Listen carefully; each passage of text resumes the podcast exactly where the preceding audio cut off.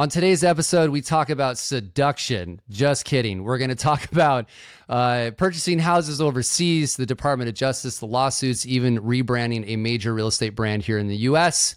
Let's get started. You talk about it privately, we talk about it publicly. This is the Real Estate Insiders Unfiltered podcast. Welcome again to the Real Estate Insiders Unfiltered podcast. I'm your host, James Dwiggins, along with my co host, Keith Robinson, aka Crazy Uncle Keith. What's Keith, up? tell us about what is coming up on this episode. Today we've got Brian Boero, who's with Thousand Watt Consulting. They do some really, really cool things in residential real estate. Yeah, I'm gonna ask him about the importance of brand, uh, some of that conflict between the industry and the agent, and the who who's at the forefront of it. I'm sure he'll have an opinion on the Department of Justice stuff because everybody does. uh, so yeah, brilliant mind. Can't wait to pick his brain. And uh, so he just did the rebrand for Berkshire Hathaway. Their company right. did, uh, uh, as well as as Brian also used to run Inman News for Brad Inman. So lots of juicy content. All right, Brian, welcome to the show. We are excited to have you here with us today. Uh, I figured we would start with just telling the listeners and viewers just a real quick thing on your background. Um, and then I want to dive deep into like some of the things you're working on or exciting projects that you've done recently. So I'll let you take it from there, and then we'll follow up with a bunch of other questions. So, Sounds great to me. Thank you for having me, guys. of course. Uh, so let's just start with Well, I have a question about his background first before we dive Yeah, in. all right, Have go. you ever gotten in a fist fight over a brand? no? No, no, Close? What about close? Raised voices? no, no. No. no. I'm, I'm a lover, not a fighter. Keith. Okay. good, good. That's probably why you're good at what you do. Okay. But Yeah. tell us just a quick, we'll give the, uh, we'll All right, give the, quick. rundown You before. want me to? I'll give you the quick, the just quick quick. story. Yes. So, um, I've been around real estate and marketing and media and tech for 25 years, and uh, never sold real estate. Never been a broker. Um, started out at Inman working for Brad. Learned a lot. Been running Thousand Watt for 15 years. We're a creative agency that works with all kinds of companies in the space. you got some. You've done some recent big projects too. Correct me if I'm wrong. Berkshire Hathaway, you guys just recently worked on as well. Yeah, we did. Uh, we did what uh, what you might call a brand refresh refresh for Berkshire Hathaway Home Services globally, which uh, you know it, it, you call it a refresh, but it was a major endeavor because you're touching you know Everything. multiple countries, thousands and thousands of uh, professionals, different franchisees. It was it was a thing. Go But, into that just a little bit without specifics to them, but what goes Yeah. into that? Because I don't think people understand what a brand really is versus like something you do on good Fiverr. question. Yeah, You know, yeah. like What- tell what tell them a is a little about that process. Yeah. Well, I mean, look, a brand is not a logo, first of all. Right, Uh, right. I think you guys know that, right? But not everybody Um, does. the, uh, not everybody does. The logo uh, is not even what we would call the brand identity, right? The, the logo is like a component pipe, a part of it. It's like the, the capstone on a structure. It includes all kinds of stuff texture, grids, uh, pattern, color, type, all of that type of stuff. And, um, you know, ideally, the brand uh, is reflected in the visual identity, right? The visual identity and the logo up there at the top sort of reflect out the essence of the brand or some characteristics of what makes uh, a certain company a certain company out into the world. So for Berkshire Hathaway Home Services, you know, people tend to focus on the logo on these things. And uh, sure, we changed the logo significantly, but that was not the lion's share of the work, right? So in this case, you had to think about, well, how does a, a yard sign look or an A-frame look or an open house flyer look in Lisbon, Portugal and Los Angeles, right? Right. And then you have to make sure that it works for hundreds of franchisees and tens of thousands of agents. And, you know, that's where the real work happens. How long does something like that take? Just curious. What was the time frame? Oh, that took several months. Probably, it may have even taken six months because, you know, you're getting into stuff like, you know, you're testing colors, right? What, you know, uh, getting swatches and all that type of stuff. I mean, you know some of this, but, you know, the way something looks on the screen uh, as a color is not how it looks out there in the world, again, on signage or, you know, environmentally with inside of an office physically, right? Sure. So, you know, it's a hundred little details that you know go into like stitching that full suit of clothes that is the identity. And are you guys do? Did you do a lot of consumer feedback on things along the way? How did that involve in the process as well? Just curious. Uh, in this case, uh, Berkshire Hathaway Home Services has an, an agency of record, right? got it. An ad agency that does their TV and all of that stuff. They don't do identity, what we do. So they had done a ton of research, right? right. So we dropped it on that. Where we focused our research efforts was in talking to uh, agents and franchisees all over the country, right? So we want to we want to talk with the guy in Dubai who owns the Berkshire Hathaway franchise and say, okay, what do you need? Right. Right. and want this, right? We talk to, you know, people in our own backyard the same way, right? And, you know, as you know, um, there's a, shall we say, uh, a diversity of opinion on these sorts of things. You mean real estate? Weird. Somebody, Yeah. somebody write this down. That's the Right. understatement of the podcast so far. So far. you kind of have to thread the needle on these things, and um, you know, that's Well, where you, you let me help you take not. Let me let me help you unthread that needle. Let's just talk about the needle that we're trying to thread. How do you balance that independent contractor nature ness? That's not a phrase of residential real estate with brand at the same time. How how do you marry those two things? You've got an agent who often says I'm the brand, and then you've got a brand who says I'm the brand, and the agent is the one with the relationship with the human being, but they are intertwined. And how do those, in your mind, that push pull mechanism of the right mix? Just a question. speak on that a little bit for us. Well, you you address it and, and deal with it through seduction. oh, I like that. You hey, No, you've I got mean- my I mean attention, sir. Yeah. Yeah, I mean, you know, this is uh, this is a business as far as the agent broker dynamic goes of carrots, not sticks, Mm-hmm. right? So, um, if you want agents to co-brand with you or to place their brand beneath your brand, you have to make them want it. You have to draw them uh, to that conclusion. You can't. I mean, sure, you can try and mandate it, but that's not going to go great in most cases, right? So you have to create something that agents want to be a part of. Um, I think Compass has done this really well. Um, and, uh, you know, I mean, you, if you create something that makes agents feel good and look good, then they will be drawn to it. If you have something that looks like garbage, they will fight you tooth and nail because they don't want anything to do with it. Right. Right. That's why you see a lot of that out there. Wasn't it back in the Hobbs/Herder days where that's a lot of that started, if I remember correctly? Did I go really far back right now? You did Uh, really, I- really I went like. really far back. Yeah, I think I'm the old guy here, and you went back. That Yeah. was I call that like, um, you know, it's like prehistoric branding.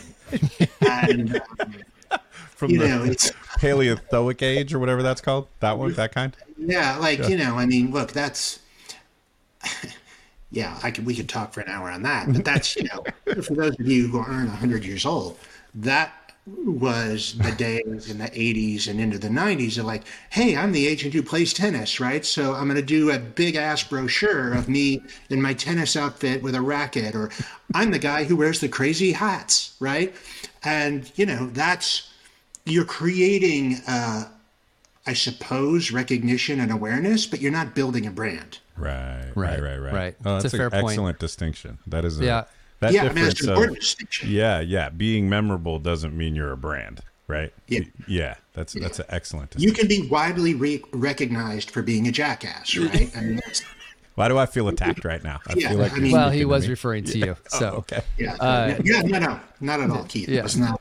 I know, I know. He's We like, just no, I was actually talking about spicy. Hey, James, you started with seduction, so you you headed us down the trail of weird. So, So I'm gonna I want to ask you a question. I think it's a it's kind of an interesting uh, piggyback on it. So you talked about working overseas and just how do you how do you develop this brand to work globally, as you put it. So you know, I know you recently uh, got to purchase a, a place in Italy. Congrats! We're all jealous. Keith and I were both asking if we can use it. By the way, we can talk Yeah, about can you leave the after. key under the Um, mat? You leave the key under the mat? Is that how it Uh, but relevant to a lot of the things happening in, and we'll get to this. I think it's important for us to talk about like the industry and, and where you think it's going to end up. But what was the experience like to buy in Italy versus here in the United States? Better, worse, different, pros, cons. Like, what is your what was your overall take in general? Like, what do realtors do there versus here?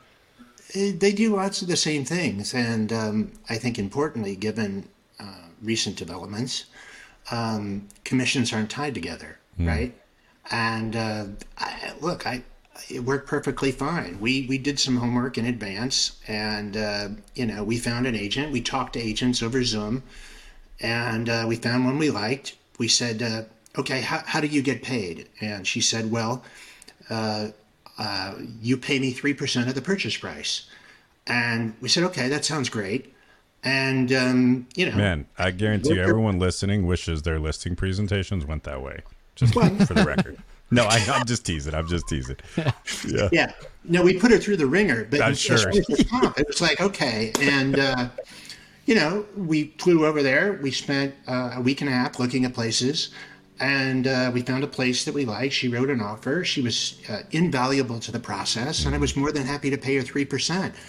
And uh, she articulated what she did in advance, and then she delivered on it. So, uh, you know, in that sense, uh, if you if you look at that as a potential future for the U.S. market, it's not really all that scary. Um, it, it's just different, and um, you know, the, there is no MLS, of course, which um, didn't really pose that big of a problem. I mean, the properties are on the damn internet, right? It's not right. like they're hiding under a rug. You can find the properties, but you don't have a lockbox. Mm. You know, it was real hard on, in terms of the agent, right, and the legwork she had to do to not have that platform to collaborate. Uh, that was the big difference. And so then no you, sign. Everything was paper, which was insane. So would you say that it was harder to it was it was a harder process for the buyer's agent because there wasn't more of a standardized process like we have in the United States right. from that perspective. So there was more work that she was having to do to. You mean for information access, access and, as it's sold? As it just to get access to. Yeah. I mean, we must have looked at twenty apartments over a week and a half, and she had to phone down every agent. you know, uh, they don't use email; it's all phone. And back and forth and back and forth. And I mean, it was the agent would have to meet us there and it's ridiculous. There's no lockbox and there's no mm-hmm. MLS. There's no, you know, set of rules that govern how agents work together to do transactions. So, you know, that's a big me- missing piece. But the compensation piece was left hand, right hand. Mm-hmm. I don't mm-hmm. even know what the listing agent paid. I, I gather uh, roughly the same as we paid, but it was like totally divorced. And uh, so, how would that apply in the United States in your take in the sense of you know having buyers to have enough money to be able to do that here? I mean let's let's go down this road since we're talking about it. So what does that look like if you know obviously a lot of these lawsuits they they stem from the simple idea that they want compensation separated. They want buyers agents to be paid by the buyer and sellers agents to be paid by the seller. Yeah.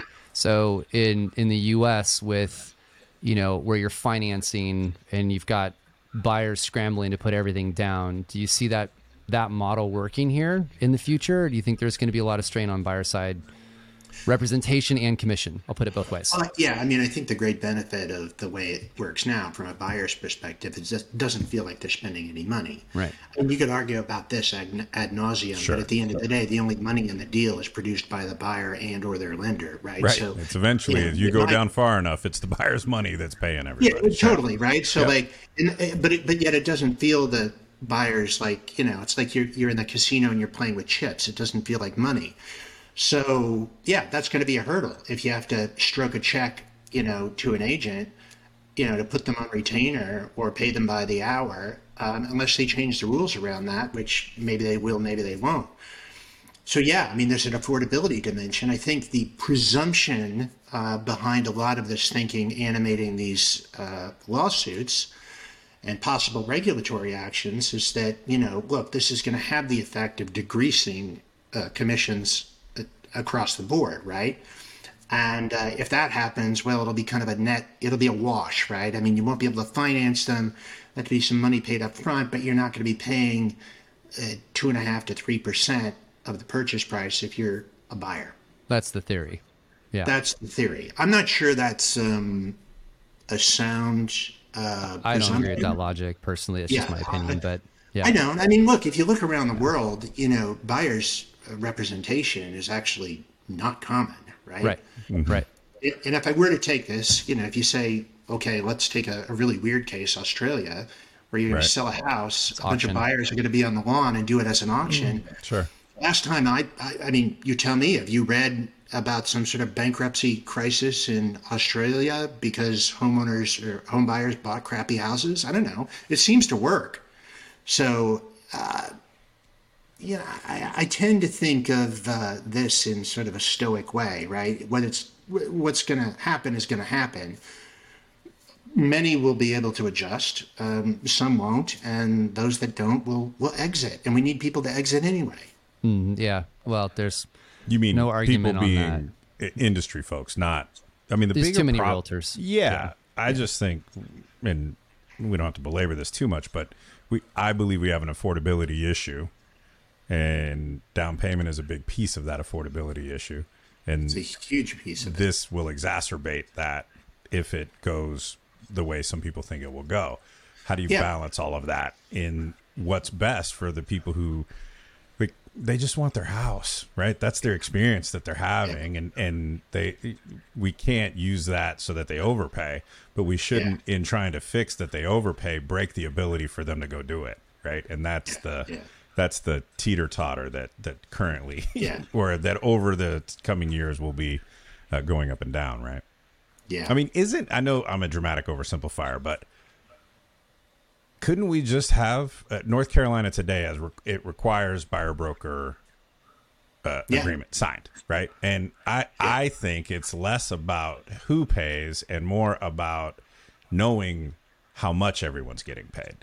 So Yeah. if we just said nationally everybody's got to sign a buyer broker agreement now, I I know this is I'm waving my magic wand of silliness, uh, but but in, but allow me for just a moment.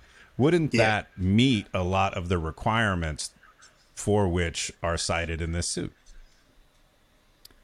It would be I fully mean, disclosed and everyone would know. and- I, uh, yeah, technically, right? But Yeah. I think there is a larger sort of ideological or normative, shall we say, belief behind a lot of this legal and regulatory energy right now. And that is that, sure, even if you make it transparent, commissions are too damn high. If you read that memo from the judge when they certified Moehrl as a class, you know, they use the legal term in, in antitrust stuff about the but for world, right? And but for this noxious conspiracy between the NAR and these big franchise franchisees and brokers, their expert witness said, well, buy side commissions would probably be about one and a half percent, right? So I'm not sure transparency and openness kind of neutralizes it. You know, uh, NAR mm, changing the rules in terms of, of allowing brokers to show buy side compensation certainly didn't call off the dogs. So Sure. no. I, I think there's a larger, you know, vision of what things should be behind all of this. Well, let me ask you this because I know this is a good segue to you've done some recent consumer uh, surveys. Yeah, those have been Um, awesome, and, by the way. And those, Those have been awesome. great. Mm-hmm. Thank you for sharing for sharing Yeah. one of those for me to see some of that data that I got to see at the conference we were at.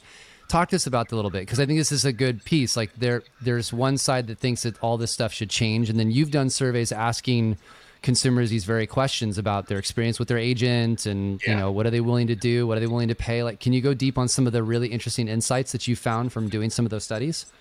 Yeah, I mean, the net of it is this: um, when we ask people um, if on the buy side, so we did, for example, a survey of, of people who have bought in the last three years, and we asked them, you know, hey, did you know how your buyer's agent got paid?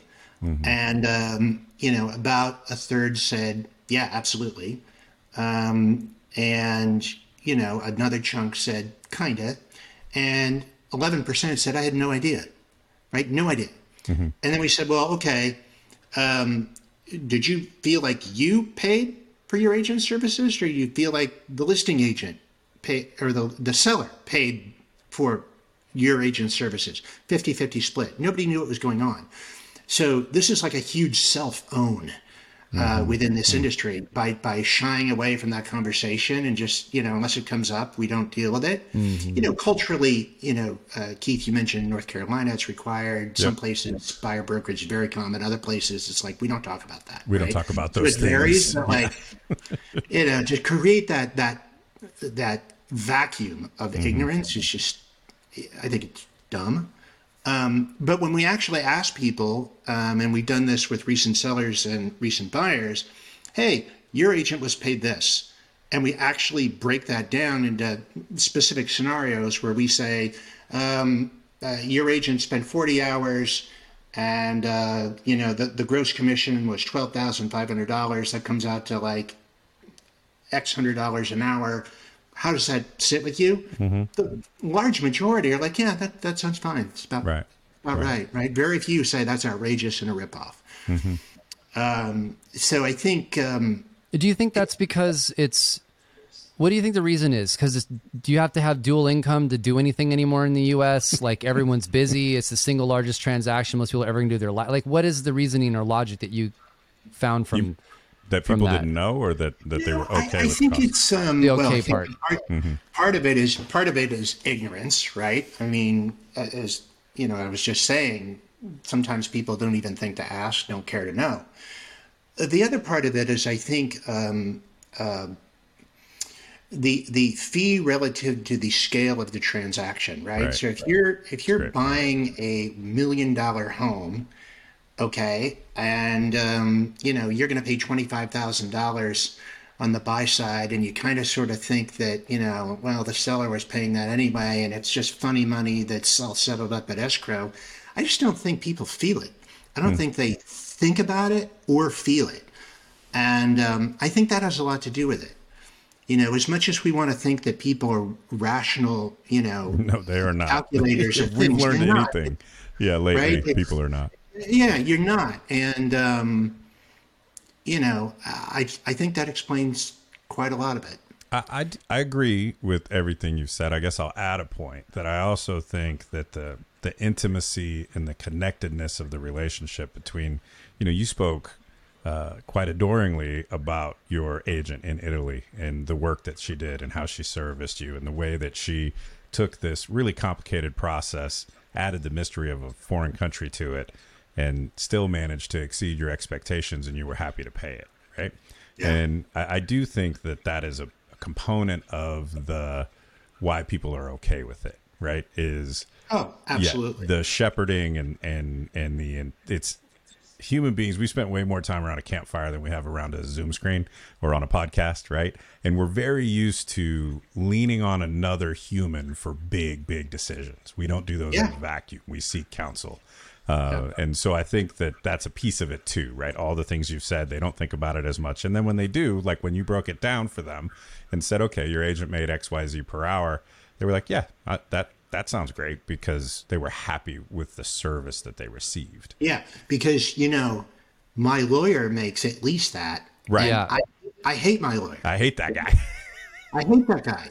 I don't even like him, but I love my agent. To your point, Keith, Yeah. I think we're kind of saying the same thing. we are. right? We are. Yeah. I Yeah. mean, there is. I, I I think that there is something at the end of a real estate transaction that if it goes well, and look, the NAR surveys tell us most people love their agent. There's Yeah. an after. There's an mm-hmm. afterglow. Yeah. right? Yeah. Yeah. you Yeah. have this this this moment of intimacy, and then there's the afterglow, where We're back to seduction, Brian. I like this. Yeah, I, I, Yeah. but, but but but I think it's real, right? I don't. It's legitimate. 100%. You helped me do this thing that was like so intense emotionally, Right. uh, like you thank you Yeah. i'm forever indebted and if you made $25000 for selling my house or helping me buy the house awesome Yeah. Yeah, it's also an emotional thing because of the fact it's a home. Yeah. It's it's not you know when you're dealing with your lawyer and I get it. we have a lot of them and work with them.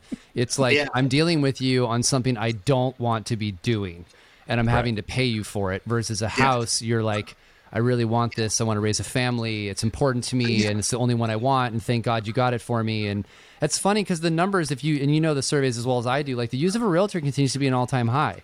It dropped a slight tiny amount, mostly due to in, institutional buyers and everything else. But for the most part, it's been Yeah. right around 87 to 89 percent. Um, Yeah. Even with all the advent of all of this tech to disintermediate, it's still people choose a, a real estate agent. So um, it's it's interesting to look at those correlations. Um, so let's transition to a couple other things here before we uh, we have to wrap up the show. Um, I got like two questions, and we'll we'll end on this one. But I, I want to go back to this branding. Think this is where you guys really strategy and branding are like you guys do it so incredibly well. So if you were launching a real estate brand tomorrow, like you and you and Marc and the whole crew were like, screw it, we're no longer going to offer our services. We're just going to get into this thing and do a brokerage. Like, how would you approach it? What does it look like to you? Is it virtual? Is it brick and mortar? Is it a, like I saw this thing you worked with a company that did like a coffee shop thing? Like, Yeah. you know. Uh, well, I'd buy a NextHome franchise. Oh, thank you. We appreciate that plug for sure. So, 20 uh, bucks. Somebody Venmo. Uh, you know, uh, that's a that's a really complicated question. I guess forget the economics of it because having an office and having a really nice office and being boutiquey, it's not like that can't be profitable in certain markets, right? You don't Sure. have to be virtual. Like it, I I would say the number one re- requirement um, that would be important to me would be command and, and control hmm. over my people hmm. because the people are the uh, the most important implements of the brand Yeah. okay? And then also that the brand have a point of view. Hmm. How should real estate be done? And why right? And those would be most important to me. And i you know on the first one command and control it, that's the beauty of teams teams are little you know units of command and control Sure. nested within a brokerage with no command and control in many cases right so um, and having a point of view is important I, I love that. The point of view. I mean, I love The both, money part, both points. Yeah, but the not- point of view part is so important, and too often I think the industry tries to be all things to all people. I agree. totally And your point of if you that's when they are the most happy, right? Is when they find Yeah. an an an agent and a brand that resonates with how they feel yeah it should be done, or I guess in Yeah. this example, how it should be done to them, right? Or that experience of buying yeah. and selling. Yeah, yeah. I mean, look, whatever you, um, uh, however viable or not viable you think Redfin is, or whether you can't stand Redfin, doesn't matter. They have a I point of view. Always, I've Yeah. always admired uh, that company and Glenn for having a point of view. Yeah. Well, and that's the rubber meets the road when you have to perform on your point of view, right? Like airlines, Yeah. there's- oh, I forget which one is the friendly skies, but I know they aren't friendly, right? Um, No, they never were. United was terrible. yeah, yeah, Yeah. and so that you have a miss between the slogan and the experience, and that's the, no wonder they're in and out of bankruptcy, right? But if you can align your point of view with the truth and how you act and what you do, I think that's where the beautiful music happens. Yeah. I think um, I think you're I, I think you were I'm sure you were in the room when I was when Glenn was talking about some issues that were important to him and he took a stand on those issues and I remember just I, I honestly panned the room because I'm always like it's going to Yeah. be interesting to see how the room reacts but it was funny but what was interesting was I, I there, certainly there were lots of people that wouldn't agree with Glenn's point of view but I honestly everybody admired the fact that he said it like I Yeah. felt like the room was like you could tell that some people were like nah and then but but they were all like but i respect the fact that you took a position and you're willing to say that. So Yeah. you know maybe there is there i think that's a that's a great that's a great comment. And certainly something i think i think our industry could do a better job of across the board. So take us home with this um because you've been doing this a really long time and i always love listening to you talk on stage about sort of the future and James, I'm super old. I, you are really, I, I mean, it's better. It's better than the. I mean, I guess the alternative. like a alternative. could- long time Yeah. The alter- you know, I'm, it depends if the alternative is death or retirement. Forever. Right? Yeah, forever. Dog years. Uh, give us give us this five years, the next five years, and just tell us what you see. I mean, like you said, you used to run Inman with Brad. Like you've seen it all. So like you've you have a very unique perspective that I always admire. So where do you think things are going to be in five years? And give us the holistic. Like, is it going to be a CoStar takeover at Zillow? Like, just kind of go where you where do you think the interesting things will be in the next sixty months? Um, I, I always answer these type of questions by um, saying that we should never underestimate the the power of the the way things are in mm. this business, right? Mm-hmm. There is such an inertia, and it's because it's very diffuse and there are it's fragmented, right? What makes this industry screwed up, the fragmentation, is also what protects it. it makes it defensible, right? What keeps it what funny. keeps it from changing. Mm-hmm. So I, I, you know, you talk to me about the, the metaverse, blah blah. I'm like, you know, whatever. But I don't know. I think that we've reached a real problem um, with the volatility over the last three years in the market. You know, uh, with the, the realtor population. And I think that the scarcity that we are experiencing right now in terms of homes to sell and the severe drop in volume, I think we're going to have a real realtor crash that is probably going to be more lasting than the one coming out of the great financial crisis. I do think that that is going to happen um, because I just don't think that this industry is prepared to feed this many mouths. And, um, you know, I, I think the, the consumer, you know, uh, was dragged into uh, a very exhilarating two years. And so were hundreds of thousands of people who joined the real estate industry. And I think they're going to be washed out really quick. And, um, you know, I, I hope that over time, that, among other things, possibly a change to the way commissions are done, right, results in a leaner, meaner, more professionalized real estate industry. Or I could just be thinking thinking wishfully, right? Yeah, yeah. Or So, there's, so there's a little bit of, of you know I hope this happens in there, but Mm-hmm. I, I think it, I think it will happen. The defining characteristic characteristic of the industry for the next few years, I think, will be scarcity. Sure.